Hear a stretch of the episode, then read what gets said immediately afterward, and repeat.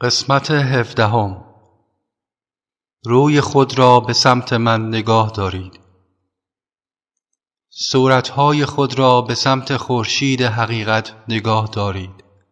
تا سایه شما که همان مایای انفرادی است پشت سر شما قرار گیرد.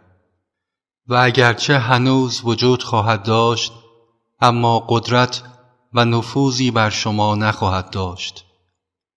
اما اگر پشت به خورشید کنید سایه های شما جلوی شما قرار خواهند گرفت و شما در پی آنها خواهید رفت. اگرچه شما به سعی خود نمی توانید از شر سایه هایتان رهایی یابید اما اگر پشت به آنها کنید و روی خود را به سمت خورشید نگاه دارید هنگامی که به اوج و شکوه خود برسد سایه های شما برای همیشه محو خواهند شد برای آنهایی که در راه روحانی هستند من خورشیدی هستم که به آنها روح و زندگی می بخشم.